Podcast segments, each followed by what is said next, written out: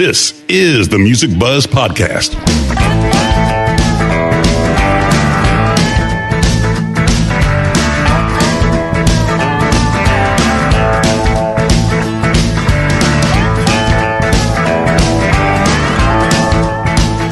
Music Buzzz podcast features candid discussions with and about those behind the scenes in the music business, including industry veterans representing the segments of musician, design, and live. All three Music Buzzz podcast hosts have spent their careers working with the biggest names in entertainment and have been and are still a fly on the wall. Dane Clark as the drummer for John Mellencamp's band for over 20 years and various solo projects. Hugh Syme, a world-renowned graphic artist for the biggest names in music and the corporate world. Andy Wilson, an award-winning marketing and public relations executive with over 20 years of combined multi-level entertainment industry experience in the music and sports business. Now let's buzz. Hello and welcome back to the Music Buzzz podcast. I'm one of your co-hosts, Andy Wilson, along with Dane Clark. Hey, Dane. Hey, Andy, how are you doing today? I'm good. And also Hugh Syme. How's it going, Hugh? It's going very well. Thank you, Andrew. How about you? I'm good. Thank you. Today we also have a co-host who's a guest co-host. Uh, this is the first time we've done this. Yeah. Our guest co-host today is Mark Irwin. How's it going, Mark? Good, sir. How are you doing? I'm good. Mark is not in Indiana. He's in California, so he's uh, much cooler than the three of us. Mark is the VP of Business Development for Mad Cave Studios. He's a graduate of Joe Kubert School. I, I, did I say that right? Yes, you did. Okay. He's been art director for Heavy Metal Magazine, Wildstorm Consumer Products, and Upper Deck. He was also the executive editor at Insight Comics and an editorial director at IDW Publishing.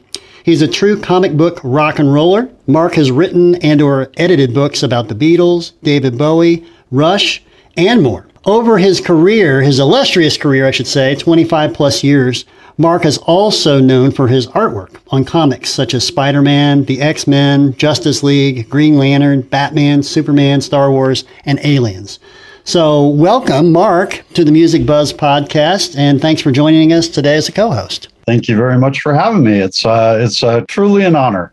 Yeah, well, we're glad you're here. And so our, our special guest uh, today is um, is Hugh, the one and only Hugh Syme. So we got to talking about we talked to you know, band members and people in the industry all the time and kind of get their, their backstory and their history. And they share a lot of great stories with us. And we started talking recently. I think we were out at dinner one night and said, Hey, we need to do more uh, where we talk about our backstories and our careers a little bit more. So we're featuring Hugh this time, and Hugh's also worked with Mark on some uh, Rush related projects, and we'll get into that in a little bit. Yeah. But uh, so our guest today is the one and only legendary Hugh Syme. Hugh is a five time Canadian Juno award winning graphic artist and is a member of Premier Artist Collection. He now makes his home in Indiana, as the listeners know. Uh, he's best known for his amazing artwork and cover concepts for many bands for the past 40 plus years. Uh, world famous musicians and bands, including Rush, Dream Theater, Celine Dion, Kiss, the Allman Brothers, Styx, Graham Nash, Aerosmith, Earth, Wind, and Fire, Whitesnake, Bon Jovi, Tesla, Def Leppard, Iron Maiden, Megadeth, Coverdale Page, and many, many more. Um, he's also been commissioned for work in corporate world as well for all kinds of different uh, clients, Coca-Cola, Disney, Verizon Wireless, among others. Um, and he's a musician. And a lot of people don't know this, and we get into it a lot on the podcast when things come up. But uh, he played keyboards on five albums by the Ian Thomas Band from Canada, and has also played on albums by Tiles, and played on four Rush records as well. A lot of people don't know, but that's Hugh that you hear at the beginning of the world famous 2112 Overture from Rush's album right. 2112. So today, we're going to dig into the 40 year history of various record covers um, from Hugh's career. And so this is going to be super cool.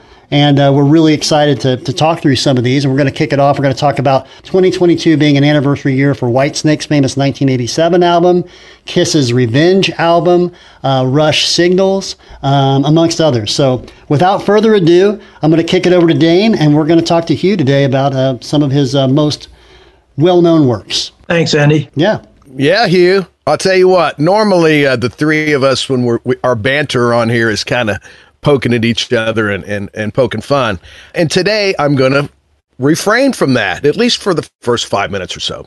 but no, seriously, man, I'm proud and humbled, as I know Andy is, to do this podcast in honor of your incredible output of iconic album artwork over the last, I don't know, 45 years or so. The number of classic covers for classic artists is kind of overwhelming, actually. And the fact that you are morphing into a hillbilly Hoosier like Andy and myself is all the more reason to celebrate. but in all seriousness, you're the one, one of the most talented and nicest guys I've ever met and hung out with. And I'm looking forward to some Thanks. musical collaborations in the near future. And I'm happy to be your friend and co host here at Music Buzzz.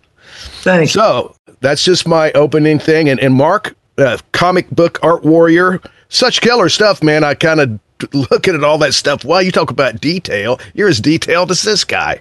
I didn't think that was possible. Can we start with the Art of Rush book that you guys collaborated on? Tell us about it. As I acknowledge in the front of the book, I, I dedicate the book to my three sons, S U N S, because my three daughters you know, eventually went to a, a, concert with me to see Rush. It's kind of an obligatory attendance, you know, probably not someone that they would have chosen to go see, but they were very impressed with the show. Um, but at halftime, um, Geddy usually sort of apologizes for being over 50 and, and admits to needing a 15 minute break. So we went and hung out, you know, and the girls noticed how much artwork was walking around in the form of t shirts and so on. And that sort of surprised them to the point where they badgered me. And I, I sincerely mean badgered me. I got a text from each of them almost daily for about a six month period saying, How's the book coming? Because they had suggested at that mm. to do a book. That just seemed like an overwhelming task. And at that point, Rush hadn't retired. I thought, no, I'll, I'll wait until that happens. Well, that came up faster than I expected. It was probably within a couple of years of, of them making the recommendation. So I embarked on that task of unearthing, resurrecting, unarchiving all of that artwork, some of which was very analog, um, some of which which needed repair because it had been in storage. But once I was um, talking to you know the band and the inner sanctum of the Rush machine that we were going to do this book, Neil at the time suggested Matt Scannell would be a perfect person to do an interview with he and I, and I flew down and met with Neil in his infamous Bubba's Cave, which was populated with the most extraordinary cars and the rarest of scotches. It was a lovely day.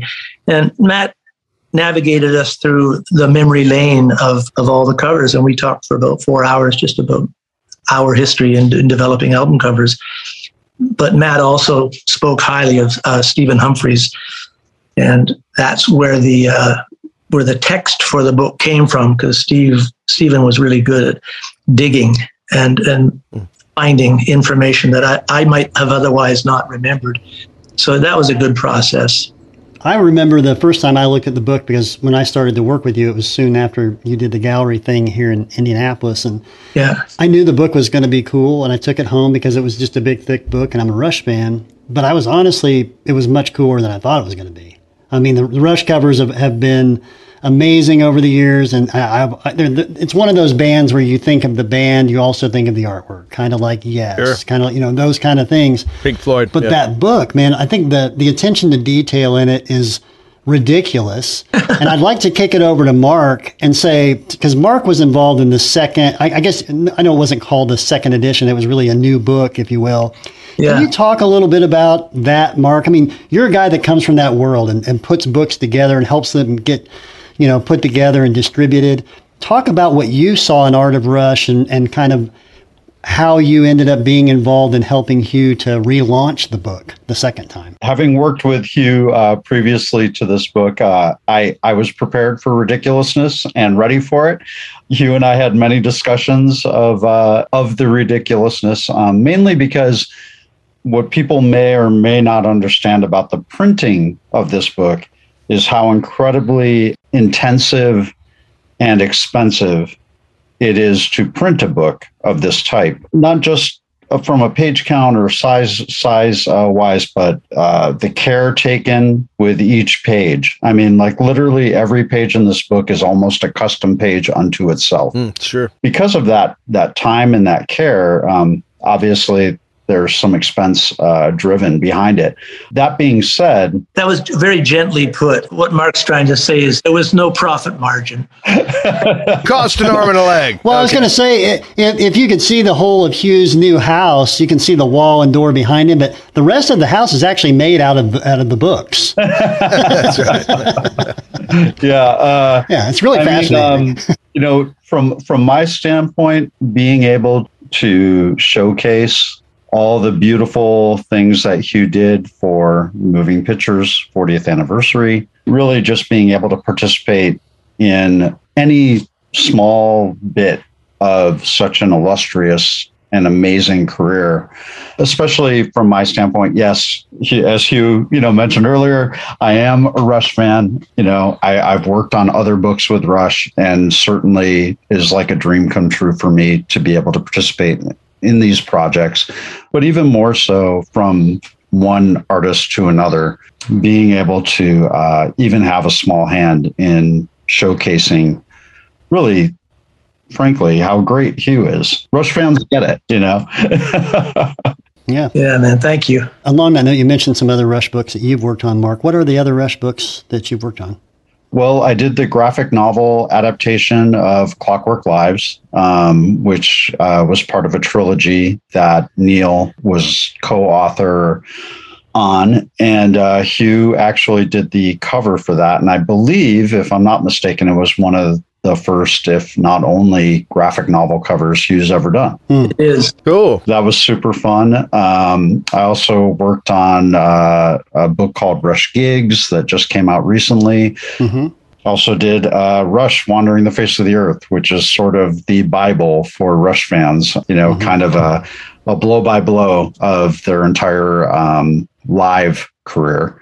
So nice. I've been lucky to work on those projects. And I've seen firsthand uh, how their management feels uh, about each project that they entrust outsiders, you know, for lack of a better term, to work on. And the fact that they've entrusted me with that, uh, in, in, addition to the fact that I've gotten to work with Hugh along the way, has really just been a blessing. Sure. They're one of the few bands that really seems to get it in terms of art and craft and care with their merchandise beyond the albums. Well, my question is originally, did they contact you or did you contact them? How did it all come about? The first project I did was the Rush Wandering the Face of the Earth book, and I contacted them. I was in the process of trying to do a series of art books, a series of coffee table books with famous rock artists and my my original pitch to Rush was to do a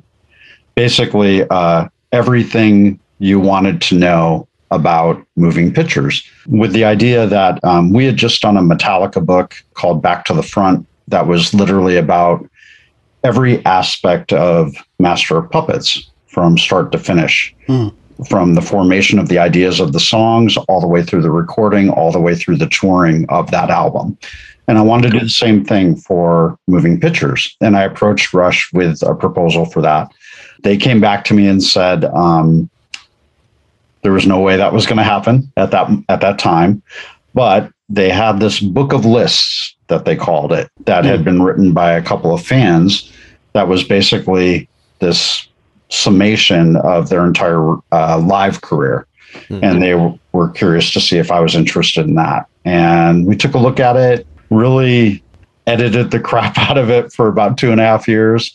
That book could have been a thousand pages, um, wow. and it was 500 pages. So I remember t- initially talking to Skip, and he kept sending me snippets of of chapter proposals and so on. And I knew just then that that was the beginning of what could have been a hundred chapters because it was just so hard to codify everything and distill everything down to something that was a manageable number of pages. I get your your task. Yeah, man. Talk about time consuming. Wow. Yeah. Well, and that go, that goes to my my question would be, you know, you look at that Art of Rush book and the and the size and scope of it. How much time did that take to gather all that s- stuff, and where did it all come from, Hugh? Yeah, that was m- months because some of it wasn't readily, you know. Uh, I had to, you know, get things out of storage in Toronto and things out of storage here after having moved from Toronto. So it was a lot of it was location. Um, apart from, you know, making it more than just a, a, a you know a, a, vanity book of of images. I wanted there to be some kind of backstory. That's what's great about it. It's the the backstory is fantastic with all that. Yeah. Yeah, Stephen was very helpful. And not to interrupt you, but I think that was the thing that was the most surprising to me. I expected the book to be great, and and it is. And I expected the, the, the, the visual experience to be amazing, and, and I was excited to see all the stuff I'd never seen before. But the story supporting all the visuals, I didn't expect that. You know, and, and the detail of it, and uh, just all of the elements of the that that did surprise me. And that's what made that's what made it so great. Stephen pulled that out of me uh, brilliantly, partly because at that point, before meeting the the illustrious Andy Wilson from Elevate Entertainment Services, who is is responsible for taking this workaholic hermit out of my normal kind of inner sanctum to where I feel comfortable, you know. And Stephen Humphries was good at that too. He just mm. he just made the process of talking about the book really, really, really fun. That's great. So at the top of the podcast, I mentioned, you know, 2022 is a year of anniversaries, um, which I can almost imagine every year is in some ways for, for your work. But when you talk about Rush, so 10 year anniversary 2012, Clockwork Angels, 20 year anniversary 20, uh, 2002, Vapor Trails, and then you look down to 35 years, um, 1987, Hold Your Fire, and 40 years, 1982, Signals. So Signals, Hold Your Fire, Vapor Trails, and Clockwork Angels. You know, if you want to kick one of those off, Mark, yeah, I'd love to hear some backstory on those four album covers. I will actually kick this off by talking about Clockwork Angels, mainly because, well, for many reasons. One, you know, it's the final Rush album. In my opinion, also one of their strongest. Um, what a way to end a career. And um, mm-hmm. and and not only end their career i mean the album itself ends with a song a, probably the most beautiful song rush ever wrote called the garden which says really everything neil ever needed to say. I mean what what a coda you know like what a way to basically put uh, a bow on a on a wonderful perfect career. I mean i know that you know, perhaps Geddy and Alex weren't ready for everything to end. But as a Rush fan, I certainly didn't want it to end. But at the same time, I look back, I hear that song, I, I tear up. I mean, just just beautiful, just beautiful in every way.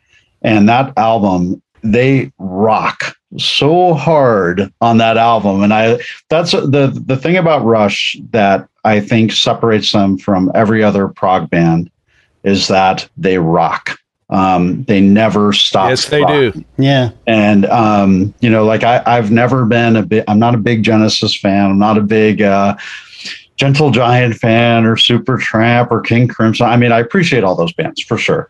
But the thing about Rush was that Rush never forgot how to rock. And uh, they certainly bring it. Uh, I mean, Headlong Flight, holy cow. I mean, it's like one of the most incredible songs.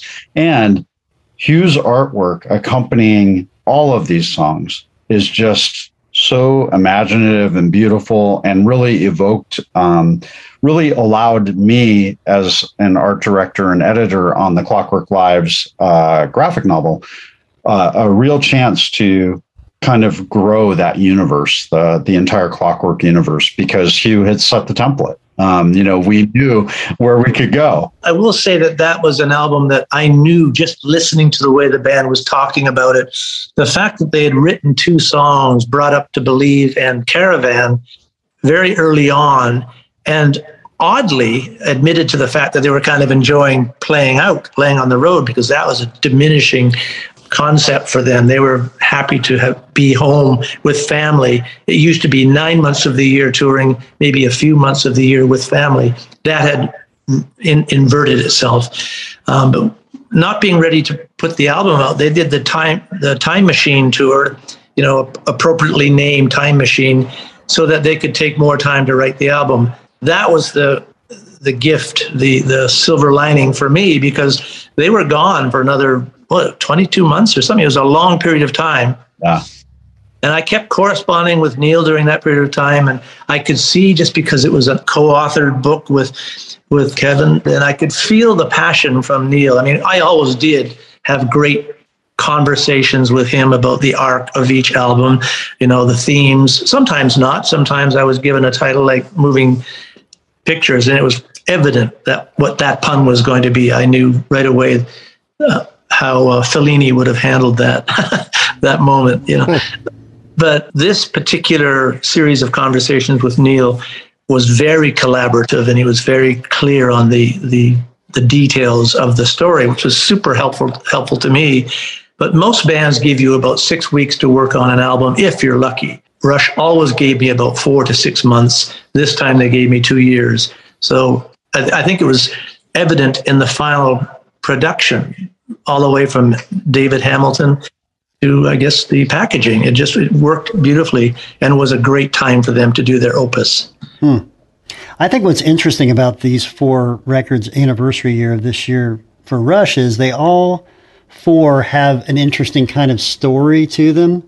You know, with um, Clockwork being the last album, Vapor Trails being that return album after Neil, you know, uh, kind of going off for a while, and then Hold Your Fire being kind of the end of the whole um, keyboard phase in the 80s, and Signals really being kind of the real beginning of that phase. But I'd like to dial back to Signals 40 years. I'd lo- I just want to hear the backstory of how that album cover came to be. And the interesting thing is, is that the, the dog, the Dalmatian, continues to appear over the years yeah. in other various ways, which I love. Um, but talk to us about that album cover and the concept and how it came together some 40 years ago for Signals.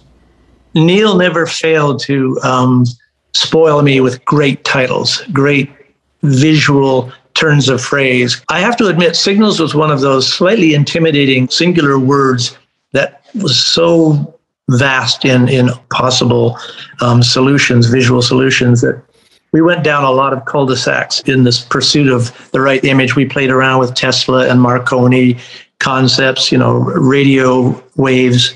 We were even going to bring um, medical technicians into the studio in Montreal and have them all wired up for an electroencephalogram reading of their brainwave patterns during a particular passage of music. And we would exhibit those brainwave patterns as three graphs on the front cover to show what Alex Geddy and Neil were feeling wow. in that moment. It was a it was us being super clever until the police came along with synchronicity with three stripes of paint on the front cover, which kind of robbed our thunder. So quite a bit of time passed, and I just suddenly was driving on Yorkville. I looked at the fire station on Yorkville, uh, and I thought, you know, subdivisions, fire hydrants, green lawns. It all just seemed. And I was very into David Lynch at the time, you know, um, Twin Peaks and that kind of creepy undercurrent that you you associate with.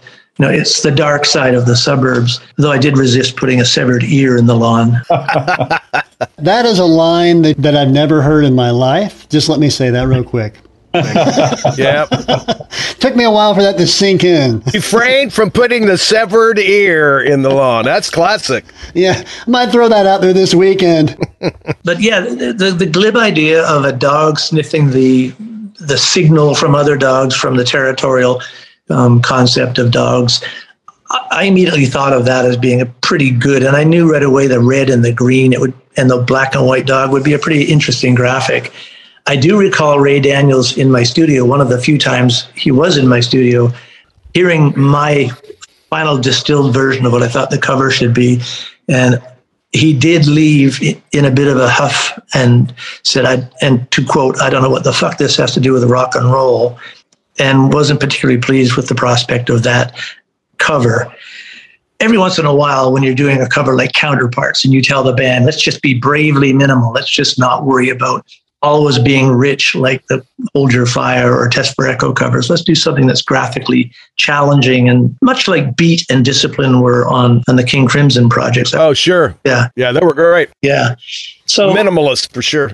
Exactly. Um, but yet displaying kind of a confidence in that minimalism, I, I would hope. But again, you stand to be to fail and you stand but the, the counterpart nut and bolt ended up being a really top selling T-shirt for the band. So who'd have mm-hmm. thunk? Anyways, I was a big fan, and it was I was um, grateful to have met him a couple of times. Storm Thorgerson from Hipgnosis, and he and Tiger Press put out books sequentially back in the 80s, and they, they were called the Ultimate Album Cover Album Book.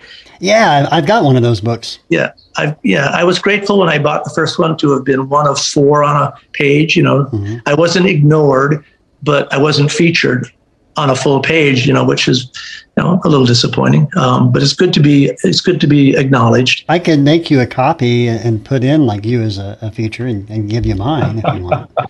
Where your all your stuff's first. the third book came out, and I was delighted to turn the page and find signals by itself, full frame, and it was amazing to me that, that you know internationally someone somewhere got that glib sense of humor. Needless to say, I wrote a little post-it saying "Who to thunk," and put that into the book and gave it to Ray for his Christmas present that year.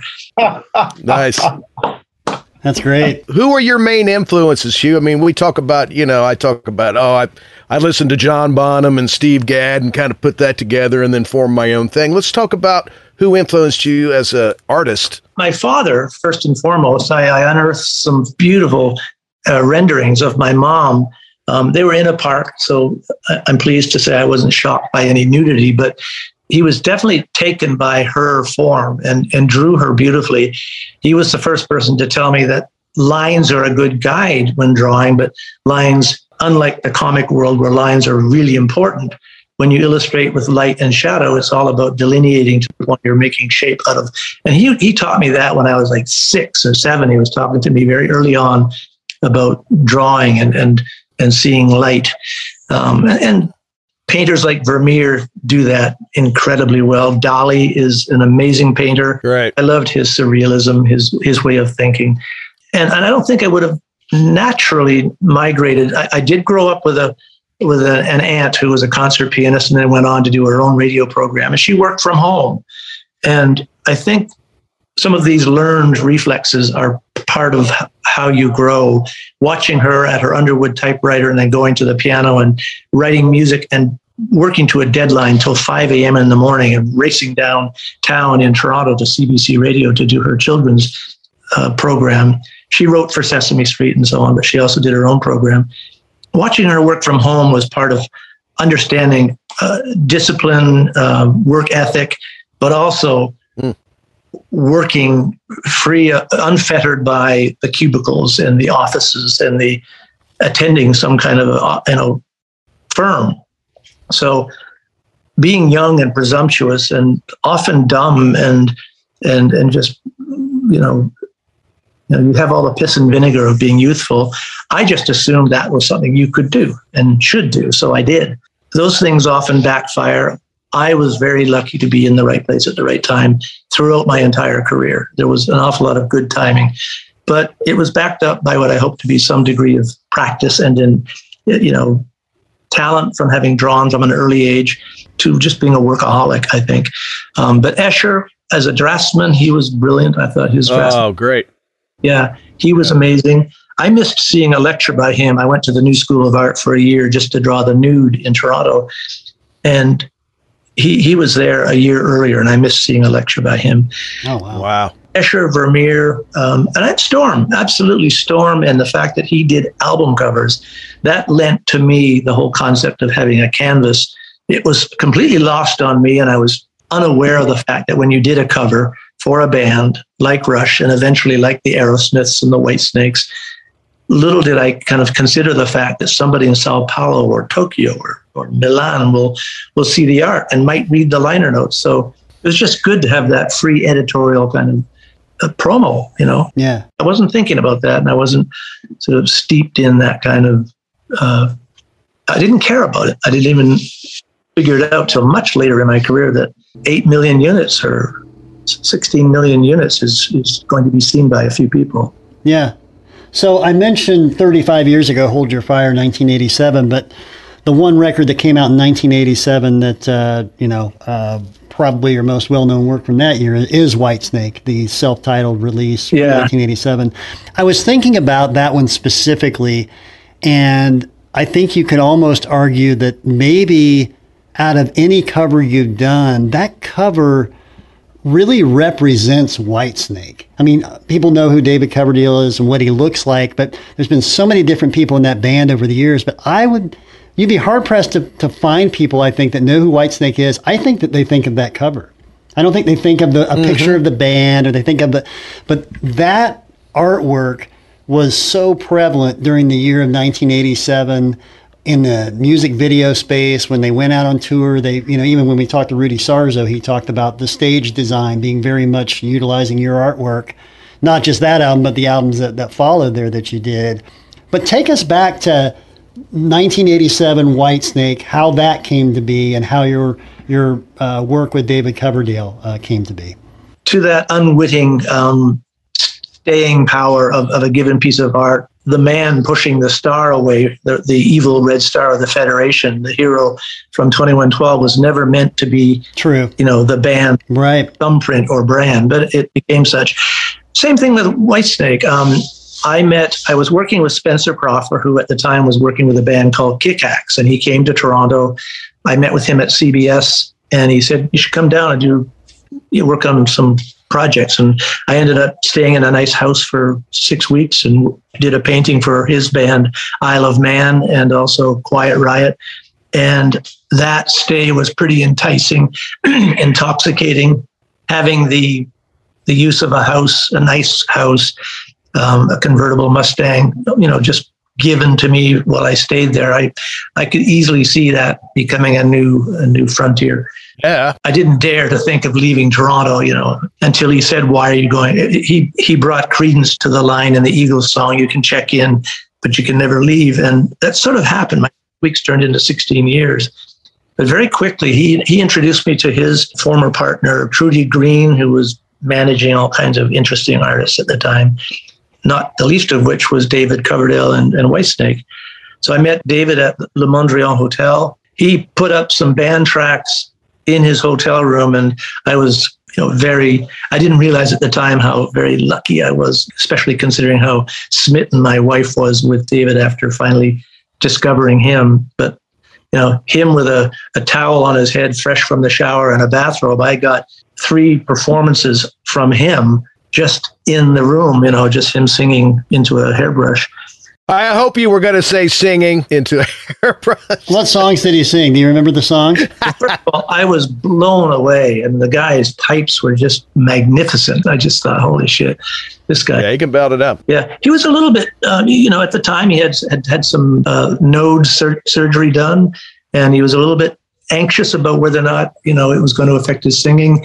Why he chose me to to adjudicate whether that had had impact voice, I don't know, but I'm glad he did. And when you hear him speak, he's a bit like Richard Burton. He's got that that um, terribly British kind of thing and, and a deep voice. So right away, I just associated David with heraldry and all things Britain, and it was a, a no-brainer that we would do something like a coat of arms or something that would represent his adorable pomp you know, he was always so so that very much that way.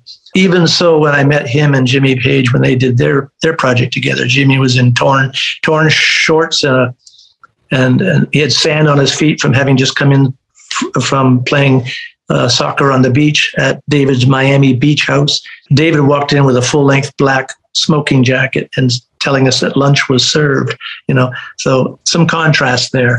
Anyways, long story short, it struck me very readily that some heraldry, you know, a medallion or something, and there you have it. And so I, I, I embarked on doing a painting based on the Ouroboros, sort of the. Uh, I don't think I ended up having the snake eating its tail like we did on Snakes and Arrows with Neil, but that Ouroboros is that correct pronunciation? Yeah, Ouroboros. Yeah. Ouroboros. Yeah. You know, I, I I was inspired by that sort of symbolism. So you know, the painting came from that. So at the time that you worked on the Whitesnake record, I mean, to be fair, I mean they they had had that Slide It In album that was pretty popular, yep. and but really, I mean, they were nowhere near what they became after this 1987 record came out. So I guess if you can, if you can remember that time, like in in your head, was like, oh, it's another project. It's uh, who Whitesnake, okay, cool. Or, or were you like, you know, could you sense anything special about it or, or not? You know. I had already been in LA, and so that was kind of calling. I did go back to Toronto. My pencil sketch for that cover was done in Toronto. I faxed it down to uh, Geffen and to David and to Trudy Green. They immediately got it. So we were still. Uh, Do you still have that fax, by the way? I have the sketch, the pencil sketch. Yeah. Oh man, I'd love to see that. Very cool. Yeah. So, did I think something was uh, looming? I could have only hoped it was. I never presumed it was. I never, mm-hmm. you know, but I, I, privately hoped it would because, you know, uh, in that same period of time or prior to that, I was uh, asked by Bob Ezrin, who had just come off a 22 month stint with Pink Floyd for The Wall. And he invited me down to Nimbus 9 Studios in Yorkville in Toronto. And he he talked a bit about his new band that he had been working with called The Kings, and they had a great summer hit called Switchin' to Glide, and it was a, just a great summer song. And the band was really, they were great guys, but he fired up what he had been working on in London, and I didn't know who they were. It sounded very different than anything, any Floyd I'd ever heard. But a couple of songs in, I looked to him, I said, this is really good. This, this is, should do really well. Having no clue it was The Wall that he had been working on. He sent me down because he was in a hurry to get a cover. So I did a very quick calligraphic rendering of the word Kings, went down to LA, stayed there for a few days at the Marquis, which is also kind of a, a historic hotspot for bands to stay. Yes, it is. Nice place. yeah, it is. Yeah. Love it. But uh, going down the second time, uh, going to Asylum, you know, where, where I knew all the the Eagles, you know, it was kind of early, early Geffen days. Mm-hmm. And going that evening with the secretary from that company to see Linda Ronstadt and Little Feat at the forum. Nice. And wow. just, yeah, just, just having the experience of being in LA, it was starting to, to seep osmotically into me. I wanted, I wanted more and more to be there. So now, now, now hold on on the Geffen stuff. I have a couple questions. So, obviously, you know, looking back on those years with the Whitesnake stuff and Aerosmith Get a Grip and all that stuff during that time frame. So, what was obviously you must have been on speed dial for John Kalodner, right? I mean, you were. It seemed like you you were kind of the go to guy, right, during a lot of those years. He was. Uh, once I met Trudy and I met David, and, and then finally met John you know, he's he's not the easiest read when you meet him in person, but somehow we connected. He, he, was comfortable saying, "Let's fly over to Boston to meet with the boys in in their rehearsal hall in, in for Aerosmith. Let's fly down to see David and Jimmy and so on." Suddenly, it, it was a friendship that was developing. You know. Mm-hmm quirky guy though. You put a water cup down on his glass desk and when you're finished he would take the glass put it in the trash and wipe the spot where you're you're wow. Yeah. Okay. Well yeah. you know. I i love the guy. Whatever. He had remarkable ears. Um, he was one of the few a&r people that was welcome in the studio by by bands. Most bands especially rush there was a big and you are kind of vibe from rush when anybody from the record label would come in, he, he was very mm-hmm. he was very welcome, and he was often right. You know, um, I've heard it said many times that you know bands who are told by A and R, I'm not sure about that third song. Most bands would say, "Well, we we fucking are," you know. Mm-hmm. Yeah. if you listen to John, you're more often than not he's he was right. But with Sammy Hagar, Whitesnake, Aerosmith, um, a few other bands, Black and Blue was on their label and then they had two A and R people. Um, Tom Zutaut. Tom Zutaut, yeah. Yeah. I never crossed the hallway to his office, but I must say I was curious. But yeah, that that, that relationship with, with yeah. John was fabulous, and he, he set the pace. I mean, mm-hmm. on the strength of doing some of those more iconic and, and high high end bands, then I started hearing from you know Meatloaf and Stray Cats and Jon Bon Jovi personally inviting me over to New York mm-hmm. to, you know, it was it was a great ride. It was never planned, but it was a it was a, definite pinch me 20, sure. 30 years. Yeah. yeah. Well, and, and Mark, I'm going to ask you a question now because I know in your world and working in the in the comic space and book world, you know, when you're when you're putting a book together, I mean, not unlike a record cover, I mean it's hugely important, right? From a from a sales standpoint, from a forward facing standpoint, telling the story, encouraging people, quite frankly, to buy the damn thing, right? So, What do you, and when you're in that chair and you're looking for a cover for something, Right. what's the process that you've gone through in, in your space over the years, not just working with you, but just in general? Like, what does somebody in your world look for, you know, when they're looking for somebody like a Hugh, for instance? Well, from my from my standpoint, it's about a number of things. So it has to be um, it since it's a cover, it has to be, for lack of a better way of describing it, iconic. It has to be an image that you see and that you get the gist of what is happening in the book immediately, but also something that is just unbelievable, you know, amazing um, something that really stands out from everything else. Because from you know from what i do we're just one of many books on the stand. Uh, same with comics. You know we're one of a million comics that are on the stand. So you're always trying to find an image that tells the story but tells it in uh, a single moment and tells it in Mhm. such a way that you're like I need to know that story. One of the brilliant things about Hugh, uh, from you know going all the way back, you know, uh, as Hugh knows, "Caress of Steel" is my um, all-time favorite Rush album. I am the weird guy that loves "Caress of Steel," um, but going all the way back to "Caress of Steel," Hugh knows how to tell a story in a single iconic image, and and it's often a simple image. And to me, that's uh, that is the very um, that's the very height of artistry. Most artists who are starting to become artists will put down a million details um, because that's what you see and that's what you want to reflect. Um, it's the truly great artists that know how to distill it and make it simple. Well, thank you for that. There's also the prevailing realities of of you know you have shelf appeal whether you're one of a million books in the world or you're one of a you know a, a thousand albums in in Tower Records in L.A. Unless you're front racked, let's start there. You know, back in the days when visibility was important, whether earned or paid for. you know, uh, right. Sure. yeah, the uh, the fact that a cover has shelf appeal is one thing that should work in and of itself.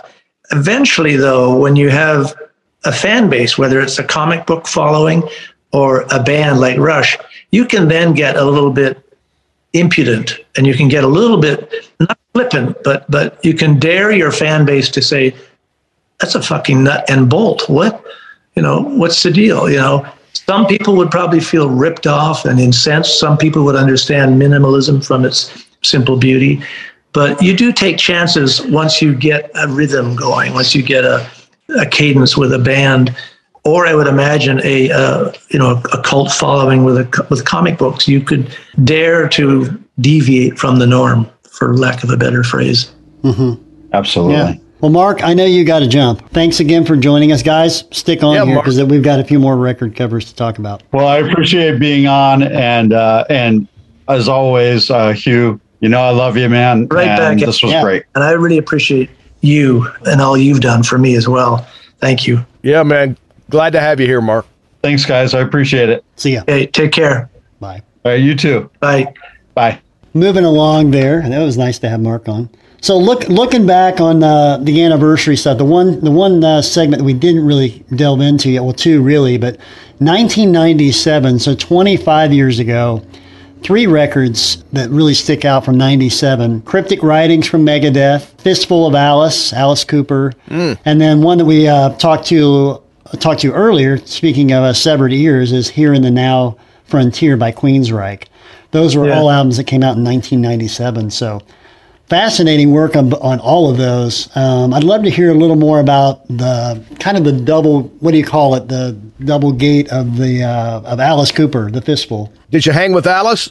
Alice came. I- I went down to L.A. Dimo came down to shoot Alice with me. Dimo Safari, wonderful photographer. He shot shot almost exclusively for the Stones and Pink Floyd for almost a decade. When the Stones would come to Toronto to to rehearse for six weeks at the Masonic Temple, now MTV building. Yeah, he, he's been a long time collaborator and fishing buddy and everything. Uh, he came down. Jules Sylvester, um, Reptile Rentals. He has everything from from elephants to cockroaches and rats for for movies. He was a an animal wrangler, formerly a, a ranger, um, outlawing poachers in Africa. He's from Africa, but a wonderful guy. And I called him. I've called him on many occasions for my critters. He brought in this incredible boa, and I found three kids that looked, you know, more Hispanic because this was all about his live performance at, at uh, at Cabo Wabo um, down in, in Hagar's club. That's where that album was recorded. So it just had to have kind of a Central American kind of vibe. I went a little further south with with a Costa Rican doorway and so on. But we just had Alice leaning against a C stand in the studio, you know, with his cane and, makeup. And he was looking down the street with the understanding that he was going to be watching these three kids carrying off the snake because that was his one of his many um, mascots or elements. Anyways, um, it was lovely to talk to him. He talked a lot about playing golf with Alex, and just golf was a big topic. He was so well spoken and so, such a, a gentle, cool guy that you know he's, he's light years away from his persona on stage when you meet him. Sure. Yeah. Yep. Great guy, yeah, and uh, and he even stayed for the kids carrying the snake. So he was very, very into the session. But that's where that idea came from. It was just to, to play off the uh, the location for the live recording. Hmm. No, it's great. It's a really, I mean, it's really super cool cover for sure. Thank. Yeah. Now the the the Queensryche work uh, here in the Now Frontier. Uh, that's 25 years ago for that one. You know, you had mentioned like Dali and some of those influences. That that work for the Queensryche stuff definitely invokes um, some of that type of stuff. What kind of freedom did the Queensryche give you? What was it like working with them? Because I think Total. some of your cool, um, all of it's cool, but some of the most interesting work in some ways that I think that you've done is the Queensryche stuff is is kind of doesn't get enough credit until you look at it by itself. You know, like the the other day on, on Instagram where we posted the oh the one that you you The totem pole? me. Yeah, man, and it's just like I've seen that several times, you know, but when I saw that again, I was like, man, that is such a striking image, you know. Well, that so anyway, that came organically from the fact that they were recording in the Northwest, and and they did talk a little. They talked to me about the history, um, and I forget the name of the tribe, but it's indigenous to the area where big log recording studios were, and and Chris DeGarmo took me over there in his twin engine beat, is uh, was a Beechcraft, I think it was. Um, and we flew over to meet the boys, stayed there for a few days, and I got to watch their process. But it was all kind of based around the Northwest. So the idea of a totem pole with their their Tri-Ryche logo carved in the wood at the top was kind of a no-brainer. Um, here in the Now Frontier was just me being me, an opportunity to feature severed ears again. yeah, because I'd done the first image of the kids playing Ring Around the Rosie in around sort of a ball jar, a glass, you know, pickling jar with the Tri-Ryche logo embossed on the side of the jar and the ear inside the jar. That image came first. So having kind of a wraparound cover with the, it was kind of unwitting, but I'm pleased it had a Dali-esque feel because what better artist to emulate? Uh, but it wasn't intentional. I do look back on it now with the blue sky and the very yeah, the red earth, the red desert. But it was an occasion to kind of have a receding pers- perspective, probably very much driven by the Hipgnosis compositional hmm devices. But yeah, that was a that was mostly just taking the word here in the now frontier because it was spelled H E A R, and that was their right. that was their grammatic gag, much like Youthanasia was Megadeth's Mm. gra- grammatic gag. You know. So in 1992, there was Revenge by Kiss, and 30 years ago, and also Countdown to Extinction by Megadeth. And I mentioned previously in 97, 25 years ago, was the another Megadeth, which was Cryptic Writings. You know, just a huge difference between the, the approach and the, and the look of those record covers. Countdown to Extinction is arguably Megadeth's biggest record of all time. Youthanasia Um, was bigger.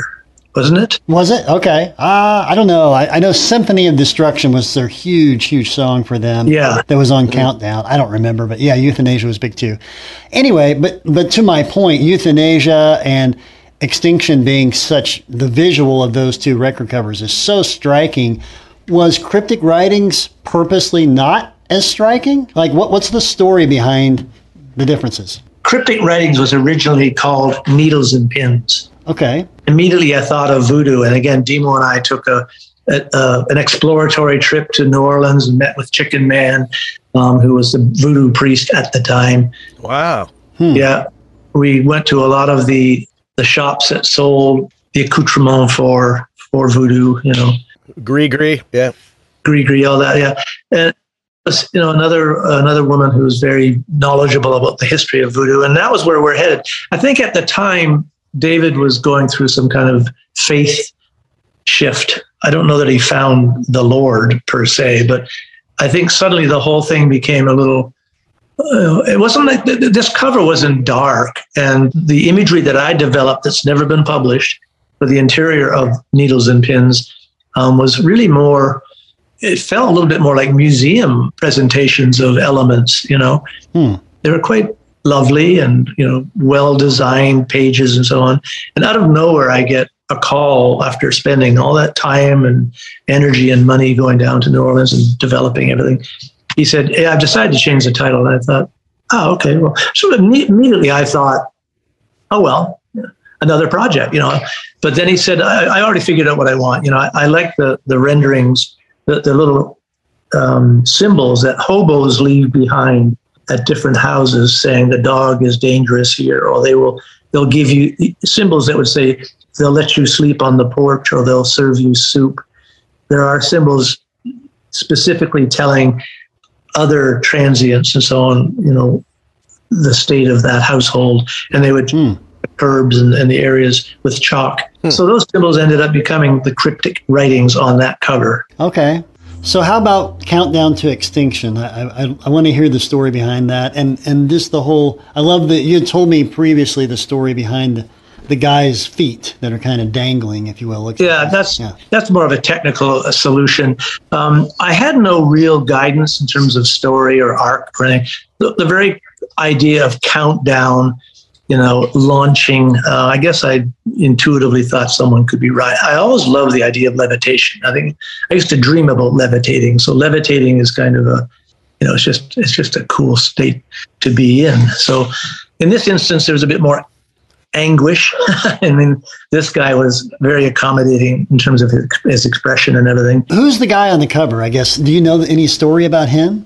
Yeah, I do. I worked with Cameron Wong, who was the assistant to um, Norman Seeff. Norman Seeff is a psychiatrist from South Africa who came to LA and started photographing bands like The Band, that famous black and white photo of the band, the shot of Carly Simon on her knees on uh, playing possum. Gotta love that. Yeah, that's one of my favorites. Come on now. Yeah, it's phenomenal. Yeah. Yeah. Cameron was a true technician. He was really good at what he did, and I used him to to photograph the the plaque that I created for Bon Jovi. I created the model for Revenge for Kiss, and then he photographed that. He's very good, and I I built a miniature set um, for Countdown to Extinction, including the sink and the little prison window and and and the floor. The floor I actually had CAD cut out of acrylic, and then I painted it with gunmetal colors and distressed it and so on. And I just thought the idea of someone launching, just lifting off the floor, and I thought, well, he should be looking up. And then when I asked Cameron, "Do you have any idea who I could get?" Who's really someone who's quite emaciated, really skinny, like you know, tragically skinny. he said, "I absolutely know." And his friend's father was a former uh, assistant to Jerry Lewis, and that's who we got to do the uh, the modeling for this. He came in, really nice guy. I had a wig, the wig maker from um, the opera in Los Angeles made the the fringes of gray hair. He had very little hair himself, so we could just wig tape that to his temple, so he had this really odd wispy gray hair.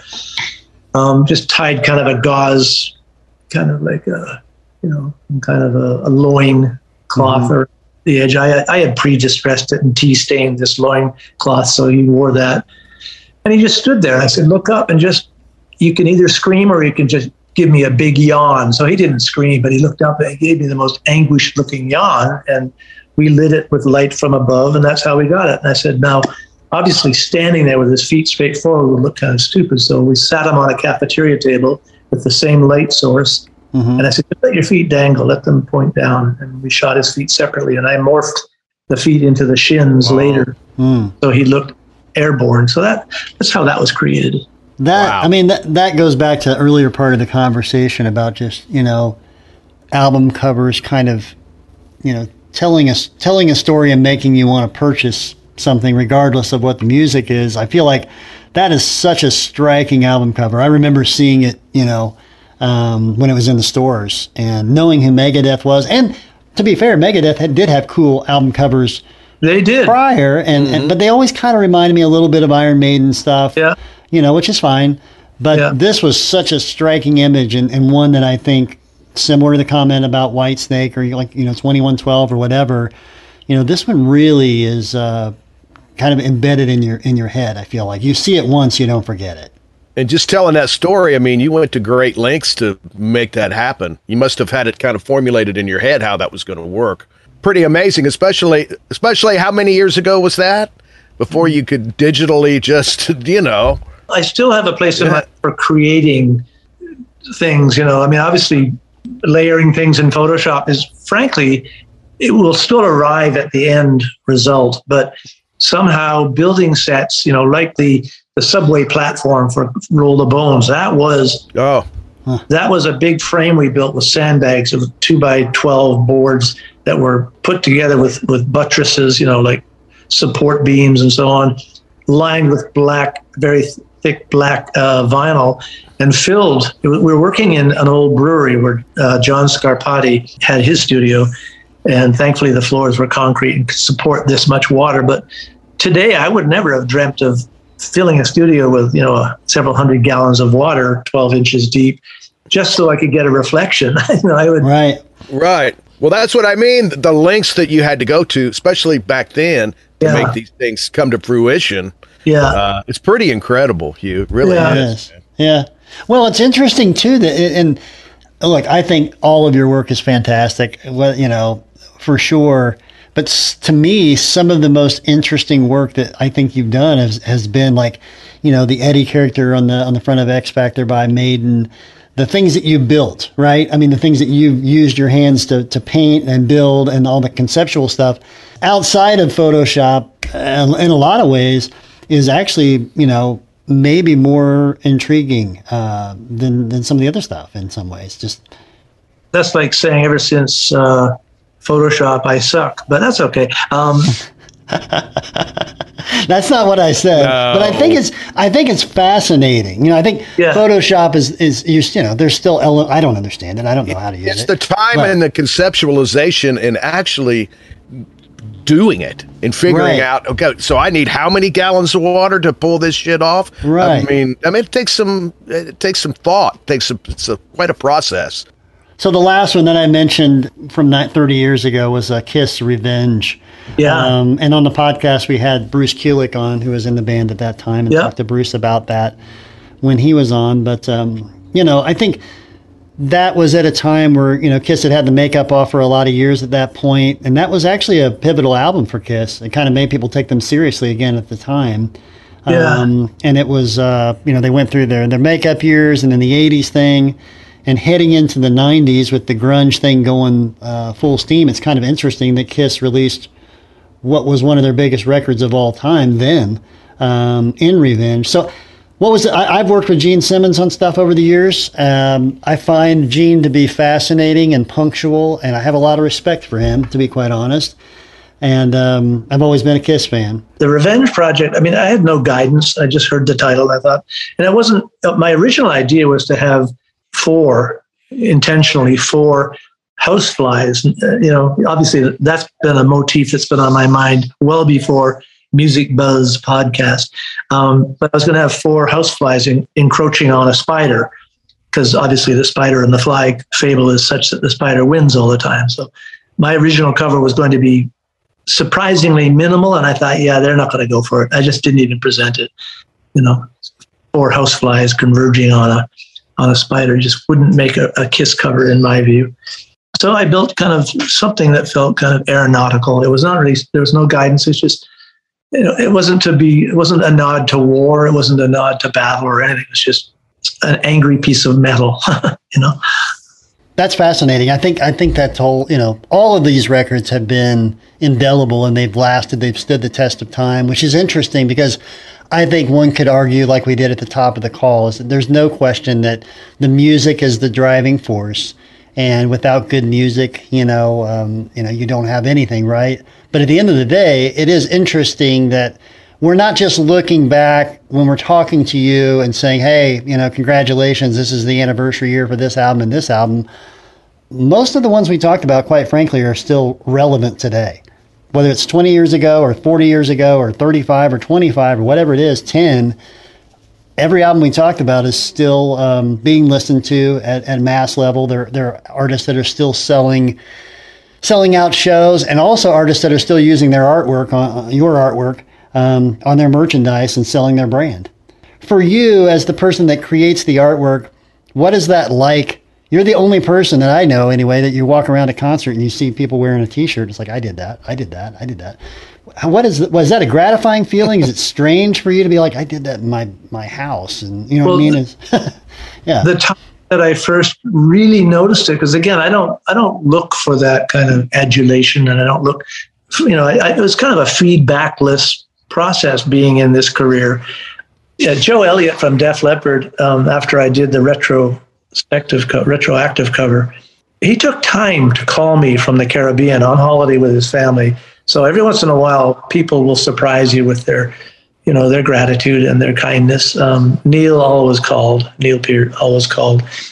A lot of times, no news is good news, and that's how it works. You do a cover, you know, it, it worked for the band, and the best testament to that is repeat business. So you have your Megadeths and your Queensryches and your Dream Theaters and so on.